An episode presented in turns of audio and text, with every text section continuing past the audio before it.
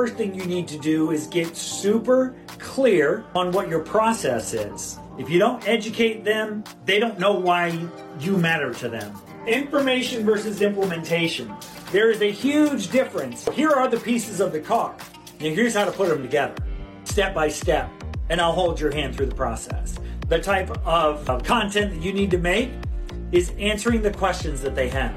And you will give all of that away. I promise you, you separate yourself from everybody who's not doing that. You've got about 5% of the marketplace who are with you from the jump. They believe that you have the solution that they need and they're ready to make that decision now.